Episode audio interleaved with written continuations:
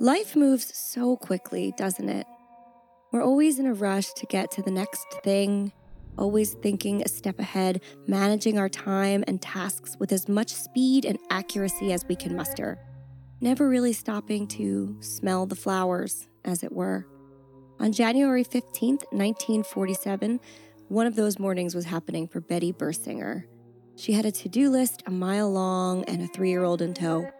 Betty was well aware that Los Angeles wasn't the glamorous place people see in their fantasies, which is why she walked briskly past the vacant lots in her neighborhood. Leimert Park was an up and coming neighborhood before World War II stopped its development dead in its tracks. And though the war had been over for more than a year, construction was still slow to restart. The neighborhood had houses, yes, but also lots of vacant lots. These lots were filled with trash and overgrown. One could tell that sometimes illicit activities would occur there under the cover of darkness. They made Betty uncomfortable.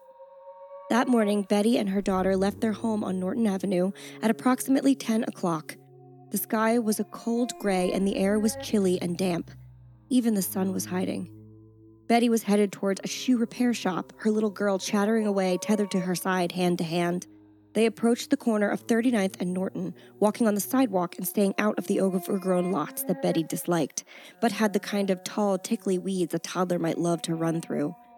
Betty tried to walk quickly, eyes on the prize, as it were. She spotted something strange. A store mannequin lay in the vacant lot, broken in two. It was so strange and out of place.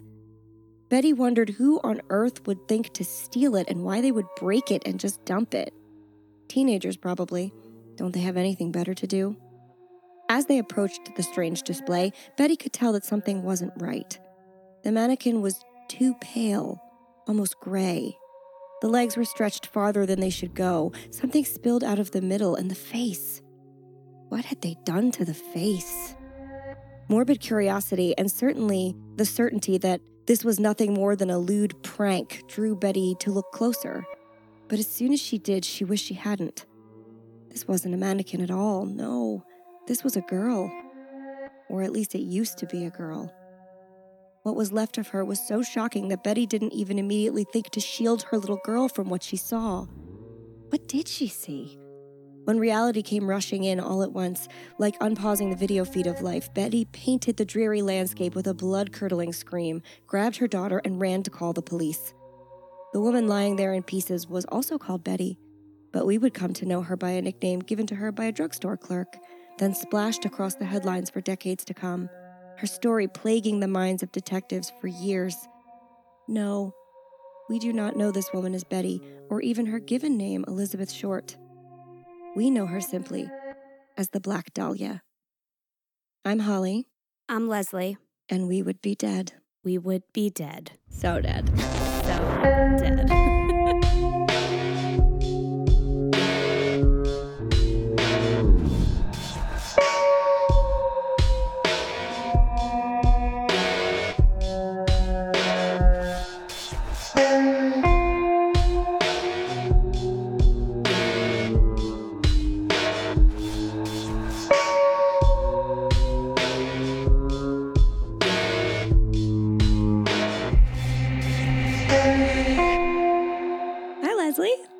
Holly. Hi. We're back again. Yes, we are. Here on day 756,000 of quarantine. Oh, yeah, it is. Coming in strong now. yeah, we're all starting to feel that like stuck in our house ennui setting in. Like, I'm even feeling like I want to be on a treadmill currently doing this podcast. Like, I just need to move more. I totally understand. All yeah. I eat is comfort food too. Like oh. it's harder to get produce too. So like yeah, my life is carbs. I am trying to work out so much right now, ah, and it you. is just balancing. Like I'm just maintaining at this point because I'm mm-hmm. eating way too much junk food, a lot of mac and cheese. I don't have like any opportunities to work out because it's all kids all the time and I try and do stuff with them, but their attention span is not long enough to do the kind of like concentrated things that would be better for me. So, yeah. Today I did a hula class. Oh, well, there you go. That's a good hip workout. Very short, but still. Yeah. it's good for those love handles. Yeah, you know. Tomorrow we're Irish step dancing. Oh, that's a good leg workout. Mm-hmm. Yes, we're traveling traveling in our living room during uh, spring break. Yeah, So, that's really cool. it's fun. Uh, The kids are seeming to enjoy it, and it's, it breaks up the monotony, so that's always good. Yeah, my kids are just like, we're fine. We're playing video games and FaceTiming friends. We don't need Ugh. you. And I'm like, okay. so jealous. Yeah. Ugh. So I hope everybody out there in our like listening world is dealing with things okay. I know a lot of us are on with kids are on like spring break, so it can definitely be more difficult, but I hope you're getting through. My daughter's turning nine this Sunday, Oh, and it's Leslie's birthday too. we're just going to skip my birthday this year. We're not skipping your birthday. You're gonna have like Skype brunch with Violet. Oh my God, that's going to be adorable. I love her. yeah. Aw. We're gonna make it special. It's gonna it's gonna work. Okay. So everybody send your birthday wishes to Leslie this week. Make her birthday special too. I almost forgot, actually. Like, normally I'm like ramping up and I kind of forgot about it. I will not forget. Don't worry. All right. Thank you. You're very welcome. Violet definitely won't forget. So, Oh, she will not. yeah. And we're delivering cupcakes, so you might get a care package. Perfect. Woo! All right. So, what do we, uh, do we have any reviews this week? We have a little bit of shout outs um, coming in a second. First, I'm just going to plug our campfire stories one more time. They're still going strong Friday nights at 10. Thank you, everyone, for dealing with our glitchy tech. If you didn't catch last week's, you can find the audio wherever you listen to this podcast regularly, and the video is still up on our Facebook page. We will be back this week with two new tales for you guys. Uh, and our shout outs thanks to our friend Brian for the awesome review on Apple Podcasts and for sitting around the fake campfire with us on Friday nights. We really appreciate the support. Yeah, for sure. Yeah, and that's our only one this week. Not that it wasn't great, it super was, but like Mhm. maybe we can get a couple more next week. We had um some good uh discussion on our group though, so that was nice. we did. That was Mhm. fun. And um we got to vote on this week. This is our 10th week. Oh, that's right. It's yeah, our 10th episode. I can't believe we like just mentioned that. double digits. We're big kids now. I know, double digits, so fun.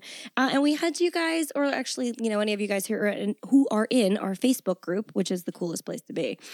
hmm We had you vote on this week's topic, and um, and you guys selected the Black Dahlia murder. Yeah.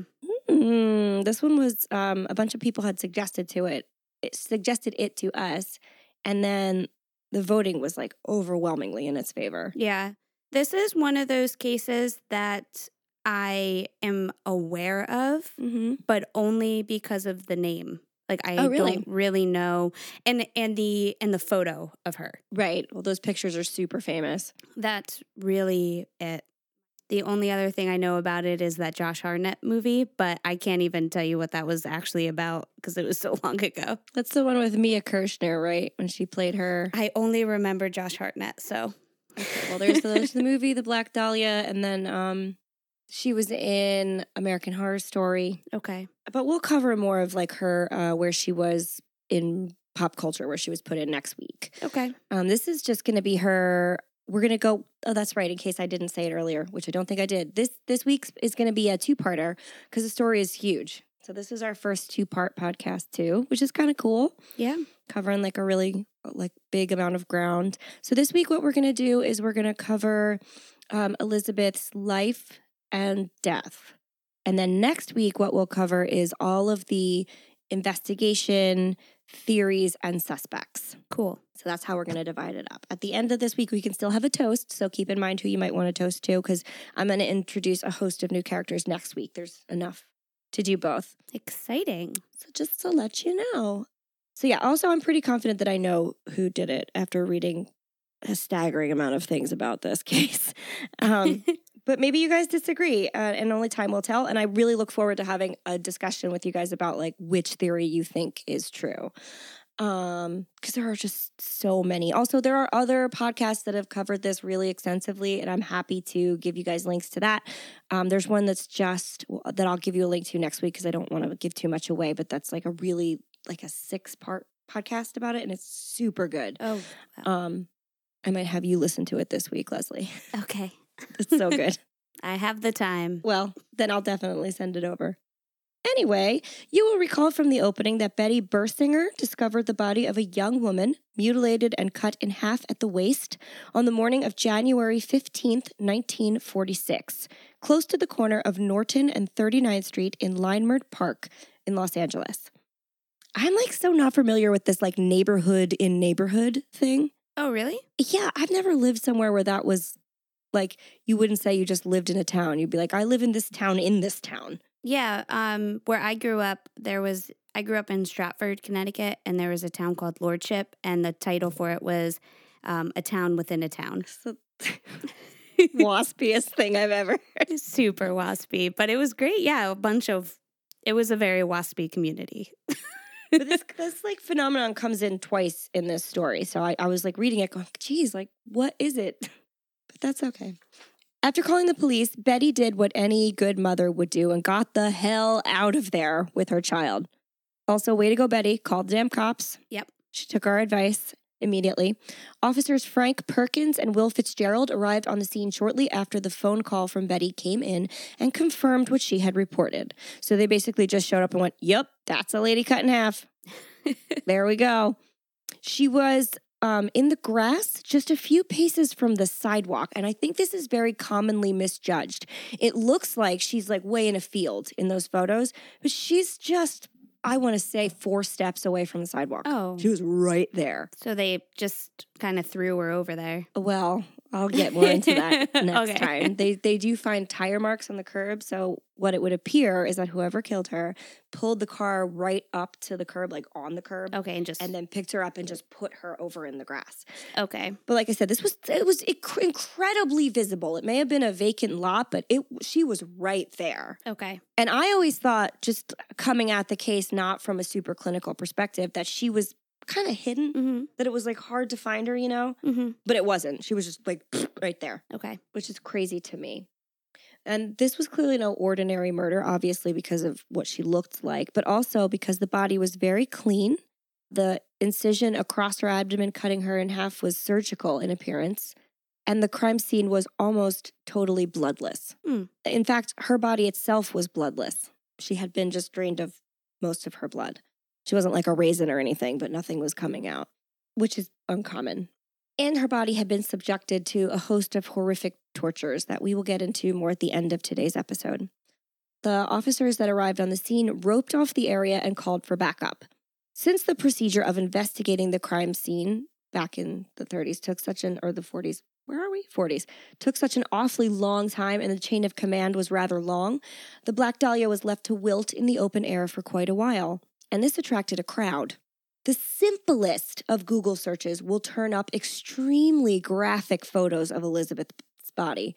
And this is because the press was able to gather and snap away for hours before the body was even covered up. Oh, geez. Yeah, they didn't want to tamper with the crime scene, which is good because in a lot of earlier cases, people will just like Mm-hmm. walk all around and tamper with stuff. But they also didn't do anything to cover her up. And there was just, you, you can see photos of it. I'll, I'll post one in our photo suite. It's just a line, there's like a roped off area, and there's just photographers standing there taking pictures. Yeah. Well, that's good for us, I guess. Yeah. And that's why a lot of people will probably, like you said, a, you'll be able to instantly recall what she looked like Mm-hmm. because the photos were like immediate and news quality. The LA Herald Express reporter Augie Underwood was among the first to arrive on the scene, and it is his photos which most of us are the most familiar with. I love that name. Augie Underwood Yeah, it's so perfect. mhm, is a pretty good reporter name. He has his own Wikipedia page that I did not click on because I have enough information for this week. But if you guys want to like see what he did, can be my guest. I'll get on that. Do it. Talk about it in the Facebook group. Police were, however, able to identify the body rather quickly because they had her fingers. They were able to fingerprint her and use a primitive fax machine called Sound Photo. Okay. So they fingerprinted her and then they sent this fax or whatever we're going to call it to Washington, D.C. to look at all the arrest records Mm-hmm. that they could get a hold of. And it turned out that she had an arrest record.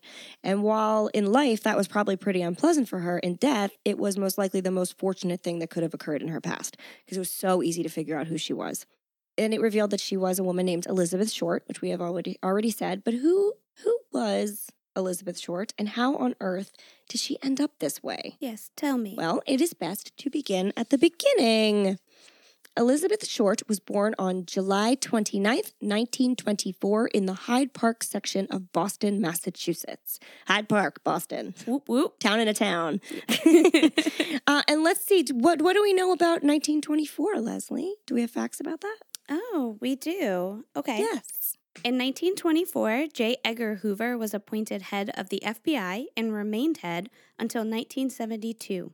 That is a long ass time. It is, yeah. Um, Caesar salads were invented. Yum. So I know. Um, they were invented by, so I assumed that it was by a guy named Caesar, um, but his name was Caesar Cardini. And it Mm. was actually um, in Mexico, Tijuana, Mexico. Mm, Yeah. Okay. Thank you, Mexico. I love a Caesar Mhm. salad. Um, American Indians were finally considered U.S. citizens, so that was nice. Jesus. Um, President Coolidge enjoyed buzzing for his bodyguards and then hiding under his desk as they frantically searched for him. He's my favorite president now. I know, right? That's hilarious. Plus, also just calling him President Coolidge kind of reminds, like, I picture a little dog. I don't know why. I just feel like it's a perfect little dog name. Love it. Okay. Um, Count Dracula was depicted wearing a Bela Lugosi style cape tuxedo combo when the book was adapted for London stage. Classic. It was the best, yeah, it was the best way to make it obvious that the Count was charming and sophisticated from a distance. So, They're not wrong. Um, two more. I have Hitler was arrested for high treason, of which the punishment is usually execution. But the judge granted him clemency, however, believing Hitler was um, Hitler had good intentions. So I bet he regretted that later in life. yeah, can you imagine? 1929, that could have been it. Oh man, Yeah. that's and rough. then this was interesting. Um, I remember learning about this, but this was the year that flagpole sitting became a thing. flagpole sitting. People would go to the top of a flagpole Okay. and put like a little seat on there and they would sit on it. And they, it was, I mean, there are people that try to get Guinness World Records for this. Yeah, it's very interesting. That sounds uncomfortable. Sounds very uncomfortable. And people have done it for over a year, like have sat there for over a year. What do they eat? How do they pee? I have so many questions. I know. Yeah, there's actually those are the questions that pop up as you're writing it into Google. so, Mm, then I feel validated. yeah, I feel like that's a good discussion for our group as well. Flagpole sitting. Mm-hmm. Maybe we can bring it back. Um, I'm not going to, but if somebody else does, I will cheer them on from a distance. Yeah. How about that? yeah. Social distancing. hmm Have fun on your flagpole. I'm going to be over Yep. here. So that's all I have for 1924. What happened on your end? I like that. Flagpole sitting was a good time, and Hitler got away. Mhm. And Elizabeth Short was born. Elizabeth was the third of five daughters born to Cleo and Phoebe May Short, a name that I love. Mhm. Phoebe May. I love it. Isn't that cute? I love it. Anyway, there isn't much information out there about Elizabeth's parents prior to her birth, and there is even less out there about her sisters. We do know that she had two older sisters, Virginia and Dorothea, and two younger sisters, Eleonora and Muriel. I don't know when they were born, I don't know how old they are. Only a few sources even give their names. but there you have it. Um, we got their names instead of just saying sisters, so I feel good. Right. Females with names. Yes. Woo! That's our thing. Um, in 1926, the family briefly relocated to Portland, Maine, before settling in Medford, Massachusetts in 1927. Do we have 1927? Yeah. Or did I not give you that one? No, you didn't. 1929's next. Okay. Okay, that's fine because not a whole lot happens. Medford is where the short girls would be raised and where they would go to school and where Elizabeth would spend most of her life. Medford is six miles northwest of Boston and on the Mystic River. Now, I've been to Mystic, Connecticut, and I'm going to bet that, Leslie, you have too. Yeah. Yep. Not the same. It's cute. Mystic. Pizza tastes like Pizza Hut pizza, and that movie has not aged well, but that's not the point. Anyway, Medford is a small suburban town. It was part of Paul Revere's famous ride. It is responsible for the spread of the gypsy moth over North America, as one of its residents was attempting to breed better silkworms and unknowingly unleashed a pest out into the wild. Nice. Hmm. And the songs Jingle Bells and Over the River and Through the Woods were written in and about Medford. Yeah. So that's just going to give you an idea of the kind of place we're dealing with. It's quaint. That is the best word I have for it. Yeah, it's really it's really pretty there. Have you been to Medford? Yeah. hmm What? I love that. yeah, that's where. So I went to college in Springfield, Mhm. Massachusetts, and so it's not too far from there. But it's it's a really nice. A lot of those towns, especially outside of Boston, Mhm. just kind of seem like they're in the middle of nowhere. Yeah. So they're just really nice, though. A lot of land and Pretty. pretty. Yeah. Gypsy bots Gypsy bots. Yeah. everywhere, eating up all the trees. uh, Elizabeth's father, Cleo, designed miniature golf courses, which is a very strange and specific job, but that's what he did. For dolls. No, like mini golf. Oh.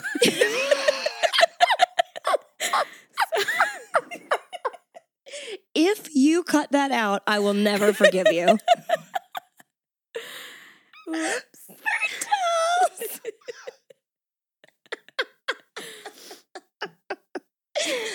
Guys, that was so good. we just watched a scary uh, movie called Hereditary, and it had little doll houses in it, Mhm. and so that's where my mind was. and I was Now just I imagining want, a little. like anything with just a tiny golf course on it. All our merchandise Yeah. is like little tiny golf course. Yeah. the dolls need to keep busy and active. Oh my god, I forgot my whole self now. That was so funny. Cleo designed miniature golf courses like putt putt. Is that better? yes, thank you. Mm-hmm. And her mother stayed at home to tend the house and her five girls. Ooh, five girls. That is a lot.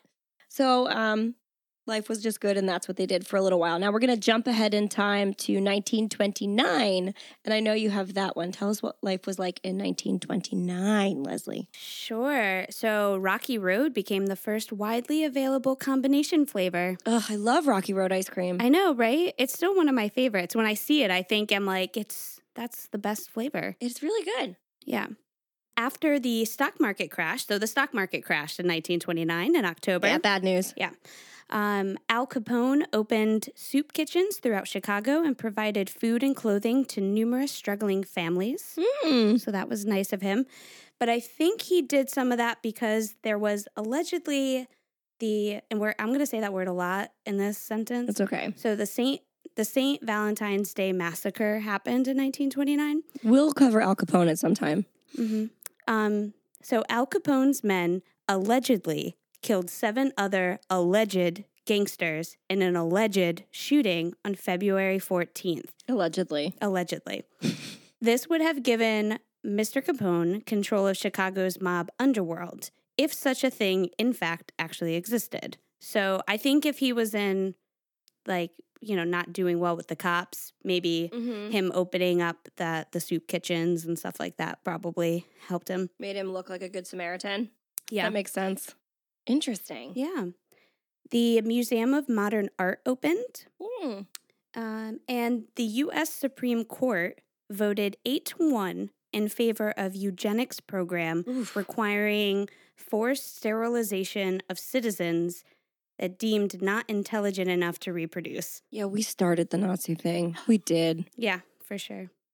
And then, um, I mean, the most major thing that happened was the stock market crash. Yes.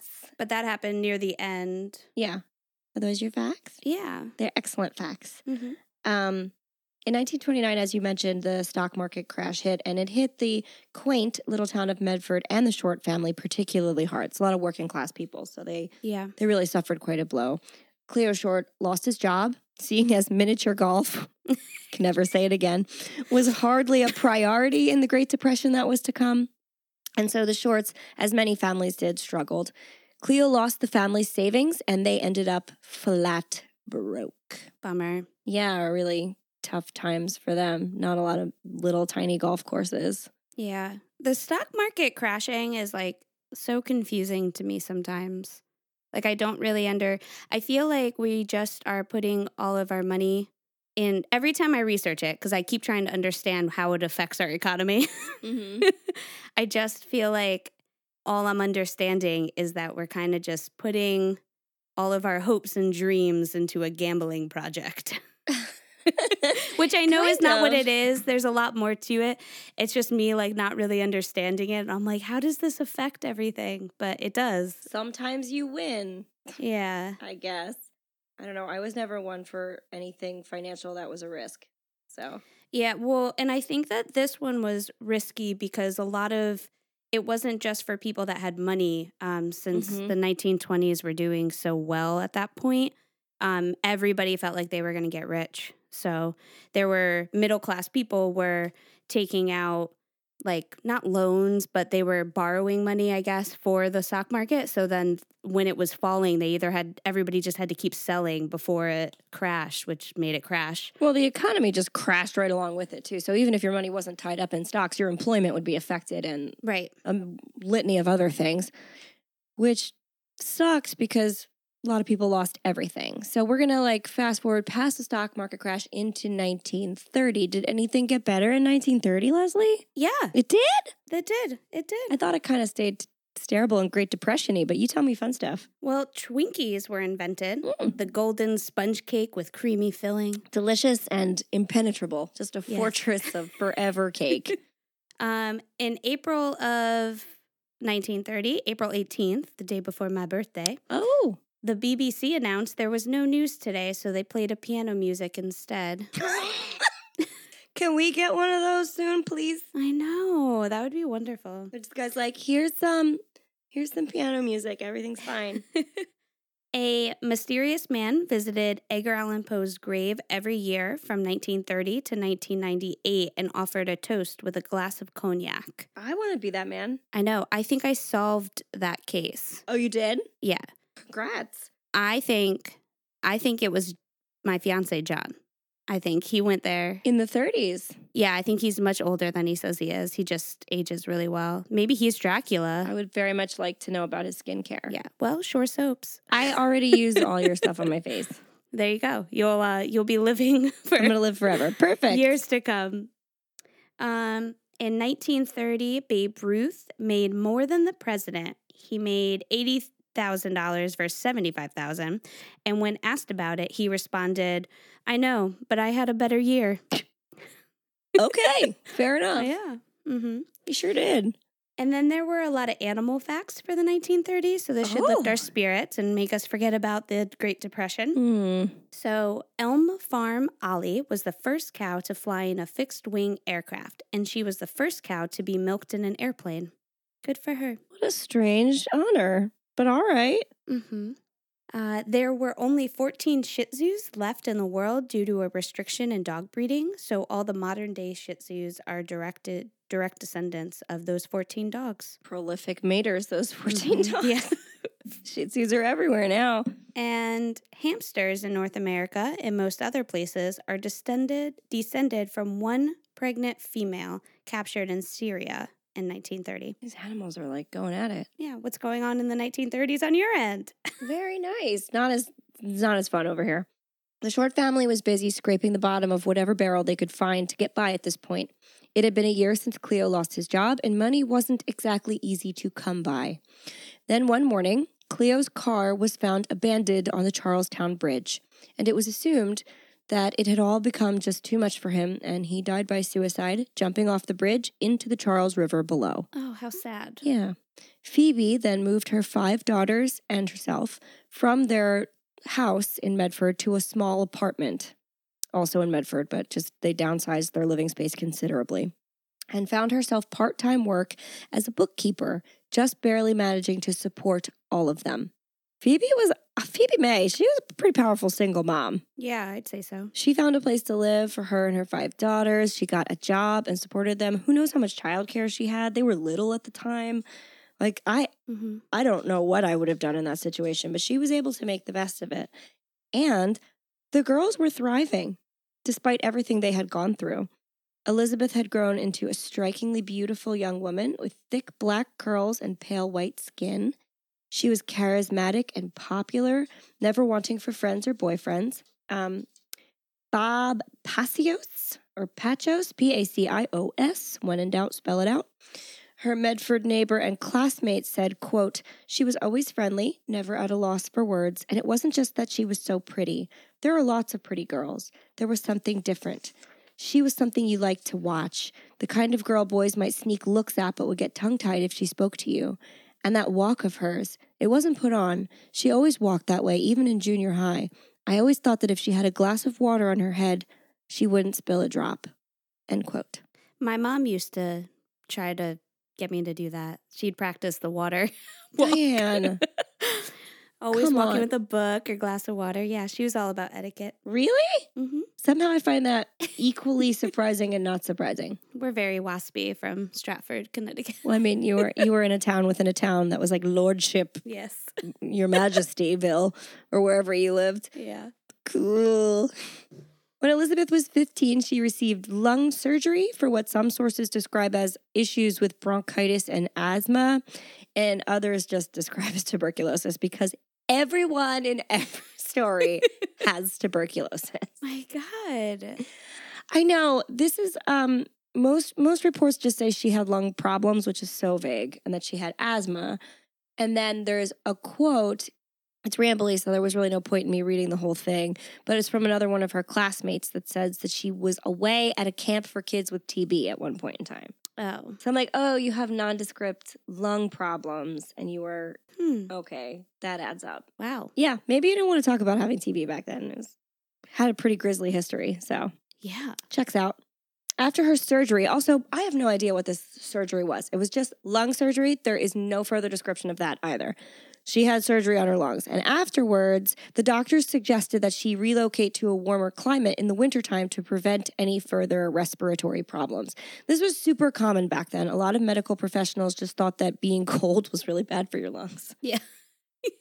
So that you should like be outside where the air is nice and warm, which I think in retrospect we can say, isn't it worse when you're somewhere suffocatingly warm and you have respiratory problems? Yeah, I don't know. Wouldn't you rather not be in like heat if you were having a hard time breathing? I guess you wouldn't want to be in high humidity, so she'd have to be relocated, I guess, to the West Coast. So a nice summer home out there. That's what her oh, insurance. Well, she goes to Florida. Nobody should go to Florida. Thank you. exactly. So they suggest that she go somewhere with a milder climate. And so Phoebe decided to send Elizabeth to live with family friends in Miami for the winter months. So three months out of the year, she would just move to Miami Okay. and hang out there. I know. YOLO. Hate myself for saying that. I just let it go. Ali's cool. No, I didn't want to be cool. I wanted it to be terrible. So it came across It terrible. was. That's good. that was the goal.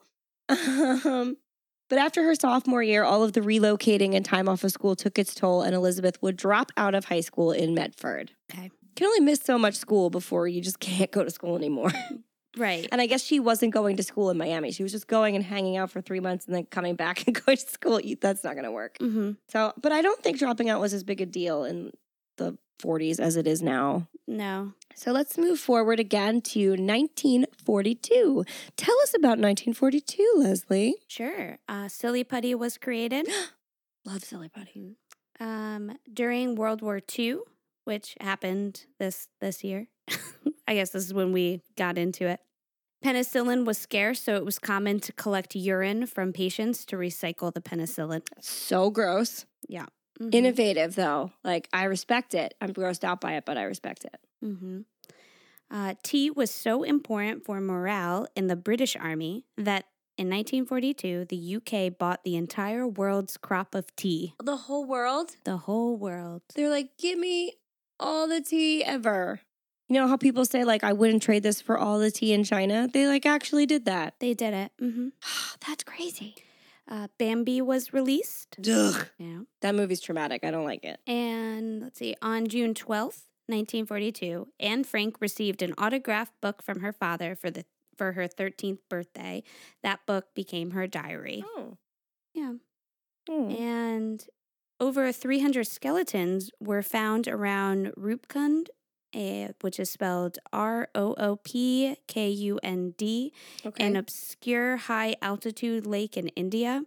Hmm. These skeletons were the remains of a 9th century party killed by a freak hailstorm. So they were just partying. There was a hailstorm and a shit ton of people died. Yeah. That's crazy. I love skeletons though. Yeah, 300 in fact. A cool find.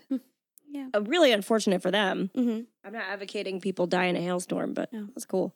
Good facts. So in late 1942, Phoebe May, Elizabeth's mom, received a letter of apology from Cleo, her dad, Oh. Elizabeth's dad. As it turns out, he faked his own suicide Oh. and started his life over again in California. Ugh. hmm So he just like left his car there and then ran away. Did he have like life insurance or anything? No, No. no, they were flat broke. He left them with nothing and then just felt it easier to start again on his own than support his family. He's trash. Yeah, I mean, that is easier. I mean, yeah, but don't do it. don't leave your whole family and fake your death. Turns out he felt kind of bad about it, apparently, like bad enough to write a letter a bunch of years later. he sounds really swell. But hearing that her father was alive and lived in California was all that Elizabeth needed. She loved movie stars and glamour and was in love with the idea of Los Angeles and California. Um, so she wanted to go and live with him. Plus, she argued that the warmer climate would be better for her lungs, which she got pretty airtight argument. Yeah. If she was being sent to Miami, she'd be like, well, you know what? California, Mhm. not as humid. And like I said, West Coast. It's probably better there. Probably, you're right. I don't know that she knew that much. I think she's probably like, I want to be living there. Bye. Yeah. so that December at age 18, Elizabeth moved to Vallejo, California to live with her father, a man she hadn't seen since she was six years old. Wow. Cleo was working at the Mare Island Naval Shipyard in San Francisco Bay, which is a far cry from mini golf course design. So it must have been an interesting few years for old Cleo. Yeah, for sure. Shockingly, living with the father who had faked his own death to abandon her and her family did not go well for Elizabeth. The two argued ferociously, and in 1943, Elizabeth moved out. Hmm. What else happened in 1943, Leslie? Sure. uh, nachos were invented. Love a nacho. Yep. Um, deep dish pizza was invented while a man at a small pizzeria called Pizzeria Uno in Illinois decided to make a pizza using a cake mold. Delicious. hmm Um, this was uh, when the All American Girls Professional Baseball League was created. Yeah, like a League of Their Own? exactly. Yep. Oh, Mhm. I love that movie. Um, one of the longest running and most popular Broadway musicals. Do you know this one? It debuted in March 31st of 1943. Oklahoma. I hate Oklahoma. Sorry, friends. Some of my friends really like Oklahoma and have big feelings about it, but I do not care for it. Well, it's just been running for so long. It's not still run. Well, like like had a revival, but it didn't run continuously the whole time.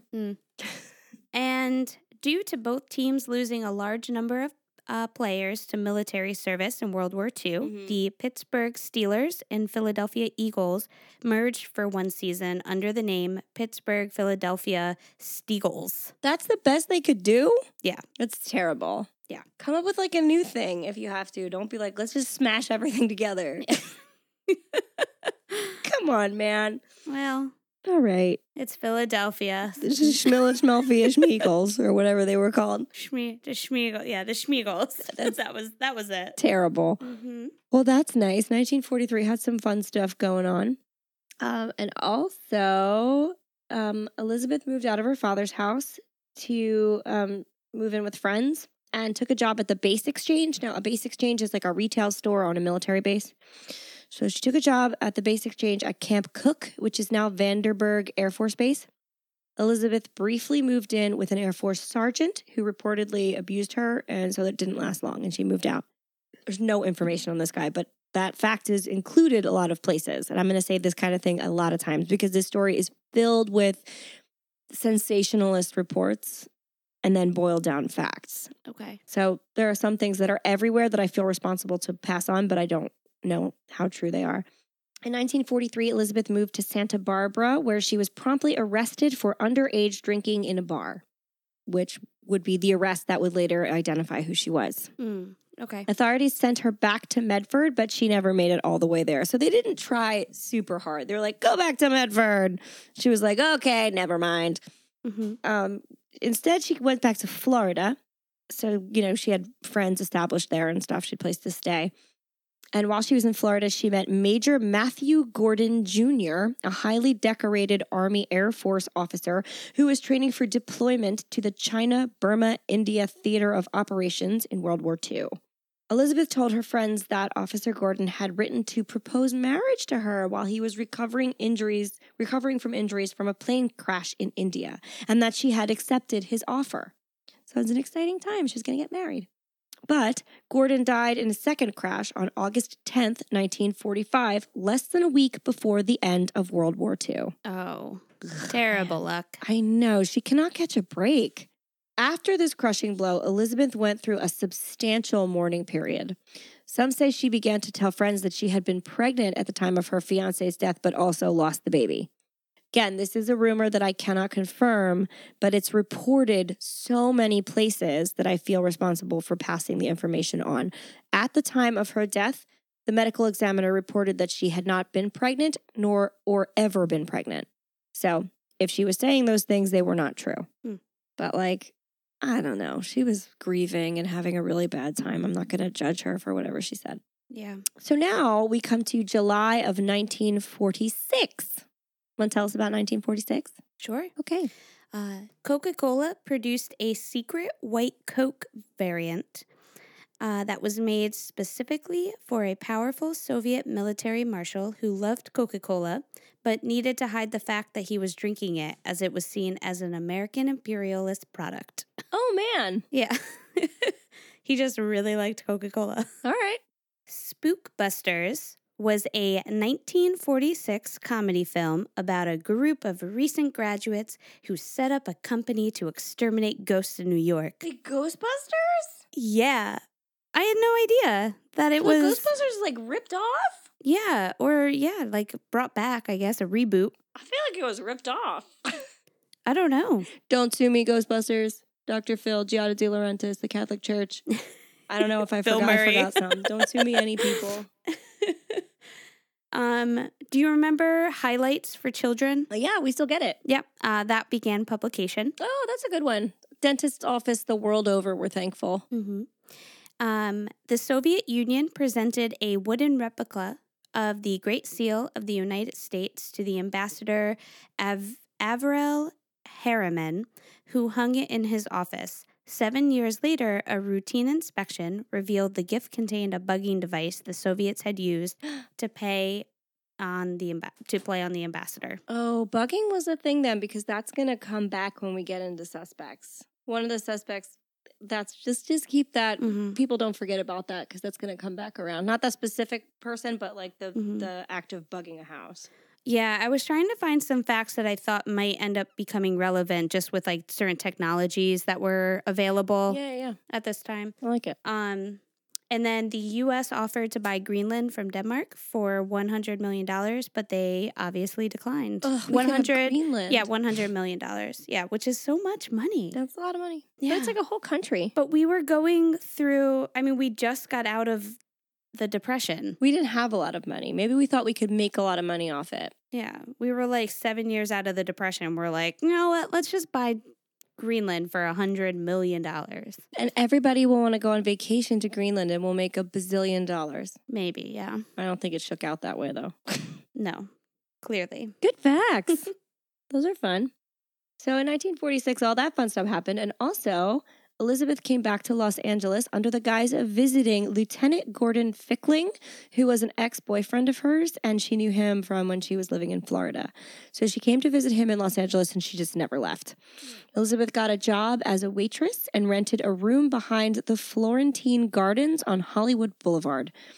Florentine Gardens is like pretty infamous, and we'll talk more about it next week, but it's a thing. It was rumored that she had also taken to selling herself to make rent, Okay. which is sad. And there is again no confirmation of this rumor, but it is presented everywhere.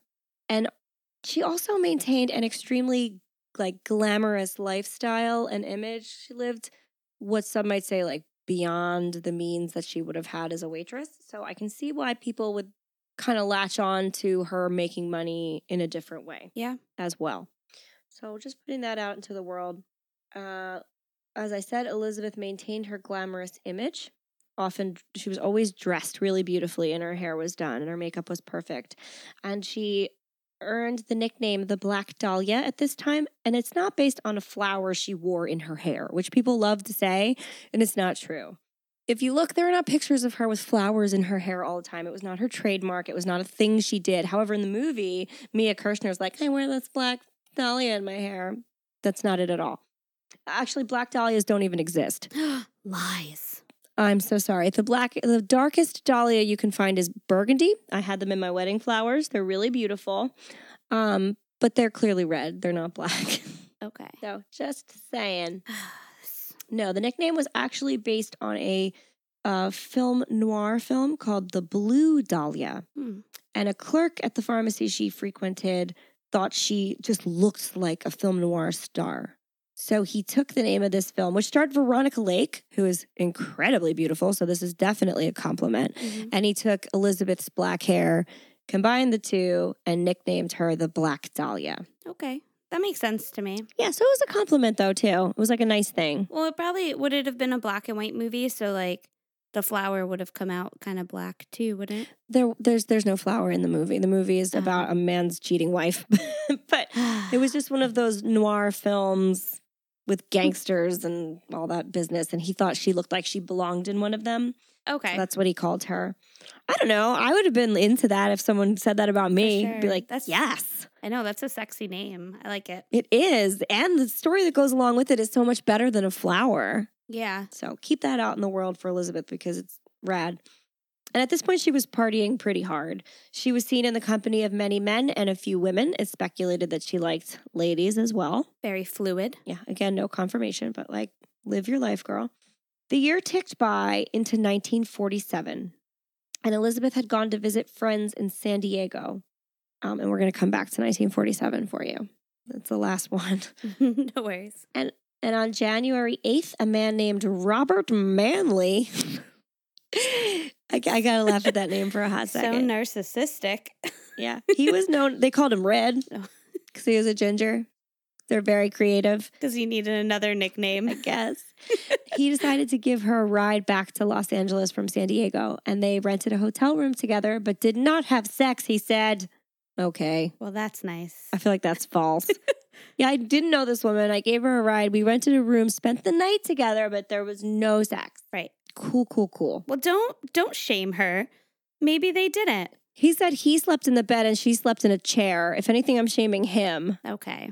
Poor girl. Fuck that guy. Or don't, apparently. Yeah. The next morning on January 9th, 1947, Red dropped Elizabeth off at the Balt- at the Biltmore Hotel where Elizabeth claimed she was going to meet her married sister. She was not. But like who among us hasn't lied to get out of a bad date? Yeah. She's probably like, I gotta go because my sister is here and that's I'll see you later. Right. she knows I'm here and I gotta go. She'll be pissed. I know, it's you can't be here, so bye. Mm-mm. Red uh also it's I believe Red was married. Okay. And so it wasn't like great for him to be seen with her. So he would have just dropped her off and then driven away. And that and then that would have caused him to want to lie too, if he was lying. Yes. Okay. Mm-hmm. No, agreed. He would. We never had sex. No, not a thing. My wife is my only person. And I even made her sleep in a chair. I made her sleep in the chair. If I were his wife, I'd be like, "You're lying, and you're also not a gentleman." Yeah. So two times bad for you. Uh, but Red reported leaving Elizabeth at the Biltmore, where he saw her making phone calls in the lobby. The staff at the Biltmore backed this up.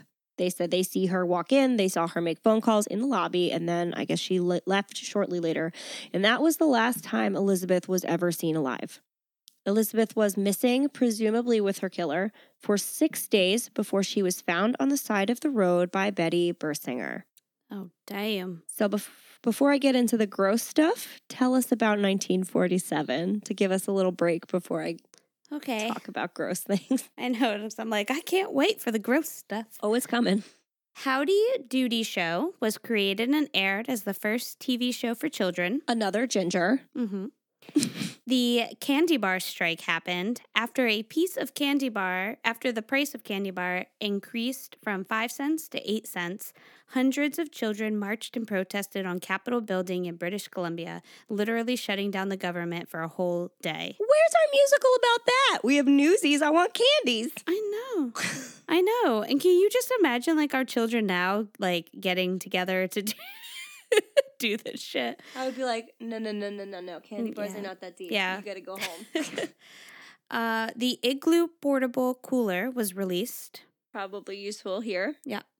Uh, Japan passed a law forbidding itself from declaring war. So Japan's army can only be used for self defense and peacekeeping. Oh, Yeah. that's nice. Mhm. Extraterrestrials allegedly crash landed near Roswell, New Mexico, aliens. And the CIA was formed two weeks after. Coincidence? Suspicious. Hmm. Hmm. And the steel pogo sticks were a big thing then Oh, during this. Yeah. okay. So that's the good stuff about 1947. And now back to back to this gross stuff I have to talk about. So Elizabeth is discovered on the side of the road, and eventually she found her way to medical examiners. As I mentioned before, she laid on the side of the road for a while before they were able to take the body away. And they would report that Elizabeth died from, quote, hemorrhage and shock due to concussion of the brain and lacerations of the face, end quote. She had clearly been tortured prior to her death for, you know, she was probably there for the full six days. Three inch lacerations were carved into either side of her mouth, and these were done while she was still alive, giving her a permanent ear to ear grin known as a Glasgow smile. Mm-hmm. And hers was particularly gruesome. A Glasgow smile can just be like the cuts on either side, but hers went all the way through her cheek. So she had slits cut from the sides, like of the corners of her mouth, three inches up to almost that's almost your ear on Right. either side, uh, which which kept her made her the inside of her mouth very visible. And something they reported about her is that she had really bad lower teeth. Okay. I don't know why that's reported everywhere, but she did. She just had dental issues. Um, this type of attack, the Glasgow Smile, had been popular with English street gangs All right. In the same kind of period in time, maybe a little earlier, like in the 20s, I think. And it was because, you know, it left a scar. So that was something that you would see forever. So there's suspect number one. English street gangs? Probably not. Yeah. However, somebody probably knew that was a thing because it is. Elizabeth also had a series of lacerations in her pubic area. They were like um, diagonal slashes, and all of the hair down there had been removed by hand, is how they put it. Oh. Yeah. So it had been like painstakingly removed. She had one missing nipple. I always take a nipple. I don't know What what are you gonna do is. with that? I don't know, but it happens so much. Um, a lot of trophy killers too. and several others. she had like big lacerations on her legs and arms where it would appear that they had just sliced off whole sections of her flesh.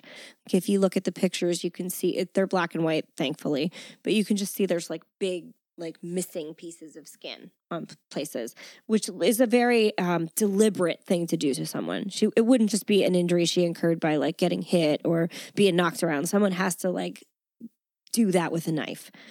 Um, and worst of all, she had been completely and cleanly severed in half using a technique called, oh, I didn't get the pronunciation guide, Mm! a hemicorporectomy. Hemicorporectomy, H E M I C O R P O R E C T O M Y. I'm going to talk more about this next week because I'm going to talk to some actual doctors. Mhm. Have that lined up. I've put my feelers out for that so we can have a little more details on this. But it's a very specific surgical, radical surgery developed in the 30s to deal with extreme issues of the digestive system or your like pelvic girdle, your your bones in there. And I mean, they, they cut you in half. You have nothing left Right. below the belly button, and you can still be alive. This can happen. Like it was, it's only happened su- such a small handful of times, and this is done by severing the spine between the second and third lumbar vertebra. Um, a- and, you wouldn't know, you would not be able to do this if you were just like an average Joe murderer, I guess. Yeah, you'd have Something to. average about it, but it, uh, what I'm getting at is it is a very intricate surgery. Yeah. Um, and it's done in a way that a doctor would have done it had he been doing it on a person that had to have it done. I know that's a very convoluted sentence, but does it make sense? Yeah, absolutely.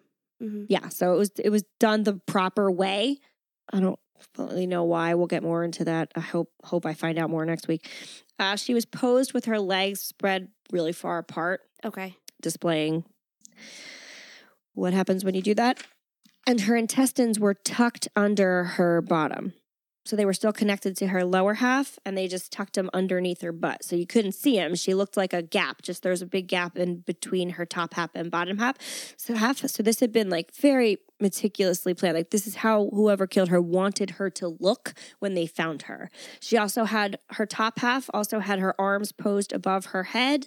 Um bent at the elbows and her wrists had like deep ligature marks on it. I mean, it's pretty obvious that she had to have been tied up for that to happen to her, but this is just proof of that. There was no semen found on the body. They looked for that. However, it was clear that Elizabeth had been meticulously washed. So if there was, they wouldn't have found it. Medical examiners said that there was no doubt about the fact that she had been killed by a doctor, as I said, and most likely a very skillful surgeon. And that is where we're going to leave you this week. Oh my god. Cliffhanger. Next week, we're going to go into depth into the crime scene investigation and suspects. Um, we're probably just going to cover in depth the major suspects. Um, we'll try and touch on uh, a lot of people confessed to this murder falsely too. Oh yeah. It was um like like um Henry Lee Lucas, like the confession killers. I think there were like five. So that was a fact that I didn't bring up Oh, for this. Um, I think it was 1947. I think it was c- coming from 1947 on. There's been like 500.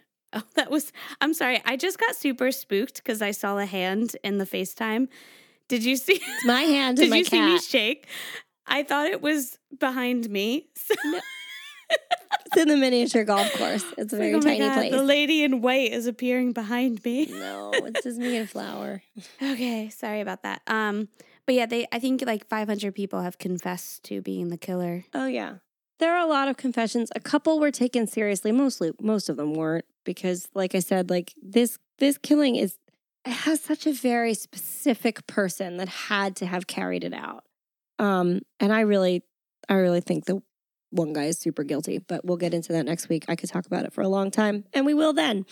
Um Hmm. so also before we go um there's a lot of misinformation about this case out there. A lot of uh, things that are extremely sensationalized and like double gross. Like people like to report extra things about her. There are a lot of reports that say she was pregnant when she was killed. She was not. There's a lot of reports that say she was obviously raped. That's not there either. There's a lot of reports that say she was forced to eat feces and they found the contents in her stomach. None of that is reported in any of her autopsy reports, which I read and it is not there. Um, just a lot of weird, gross things like that. Hmm. There are no, but but it's it's hard because they are in so many sources, but then they're not tied together with any of the facts.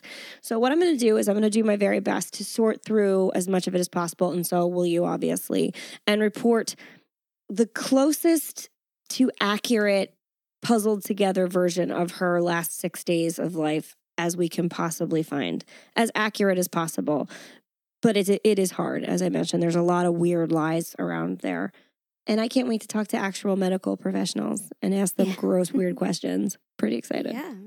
That would So. be fun. won't that be fun Yeah. so we can toast to um, anybody we heard about this week a lot of them are not coming back next week only one is i really think plus elizabeth but like hmm you can do you have anybody you, you um, felt particularly toast- attached to Yeah, the mom. Let's toast Yeah. the mom. Phoebe may Phoebe May, my girl. I love Phoebe May. Uh, she comes back briefly next week, and in the in a, the fact I have about her next week is so sad. but we'll toast to her this week. That's a good thing. So cheers to Phoebe May Cheers. being a badass. clink. I don't have anything to clink. Let me say wait. Nope, it's always a clunk. Hold on, I got it. I got it. You got it. Our sound effects are so good. Thank, Thank you. Thank you to Phoebe May and a toast to you, girl, for raising five daughters the best you could after your garbage husband faked his own suicide and ran away to California. Nonsense. Uh, I hope you guys uh, learned some new stuff about Elizabeth Short this week because while her death is talked about quite a bit, her life isn't as much. Yeah. So Uh, it's nice to know who she is. Also, an interesting fact is that it's reported everywhere that she was desperate to be a movie star. Okay. There are no facts backing that up. no. She liked being glamorous. She liked the movies. She had talked to her friends like, I'm going to be an actress one day. Won't that be fun? But she was not actively and desperately pursuing a career in the movies. She doesn't have any credits to her name, not a single one. She hadn't been on anything. And as far as we can find, she never auditioned either. Right. And she lived in Los Angeles for enough of a stretch of time, two times, that is, that if she was going to audition, she could have. Mm-hmm. So it wasn't like the career was what was driving her forward. That wasn't it. She just ended up there. So that's a, that's another one that is is literally everywhere. Desperate young actress gets murdered. That's that's not the headline. That's not what she was. Right. But that's what this case is. Because I guess I thought one of the first thoughts I had, and I'm gonna, I feel like I might mess this word up, but it reminded me of a, s- way she was found and things that happened to her. If she was an aspiring actress, or if she did, you know, um, sleep with people for money, she could have been in like a snuff film that could have caused some of this. That's a, an interesting theory. I mean, it, it's not true, but it's like a really good Yeah. one, and it's not Mhm. one anybody else glommed onto. So Yeah. Oh, okay. yeah, no, there's, that's not really what happened to her, but it does look like that. And if you put her death together with people saying she was a desperate actress, a hundred percent, that's what it seems like. yeah. But that's not what she was. hmm Um, I will also give like some teasers for next week in the middle of this week with some some stuff that I think people should have their eyes on before they listen next week. Okay. Not getting too into that. Um, and I'll I'll find I forget the name of that podcast, but I'll post it. Oh, good. Okay. I'm excited. Yeah, and I'm not gonna do an ending this week because we're not done. Yeah. Okay. I like that. So yeah, so that's all we have this week about Elizabeth Short's life. Listen to us, um, or watch us live on Friday, um, Mhm. Facebook Live on the We Would Be Dead Facebook page. Leslie and I will be telling you campfire stories, um, and maybe our tech will be better, maybe it won't. But either way, we're all in this together. Yes. Try and, and stay safe and wash your hands and don't go crazy during quarantine. yes. Stay sane. Ugh, yeah, please stay sane. I don't know that I Mhm. can, but like, good luck.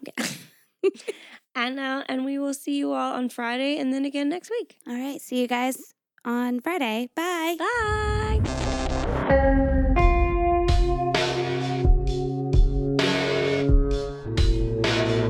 Thank you for listening to the We Would Be Dead podcast. Hit subscribe now to never miss an episode. Rate and review our show on iTunes. Follow us on Facebook, Instagram, and Twitter at Would Be Dead Pod. And join our Facebook group to discuss the podcast and more.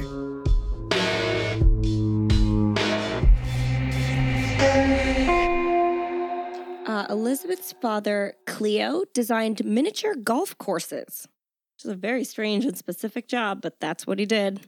For dolls? No, like mini golf. Oh.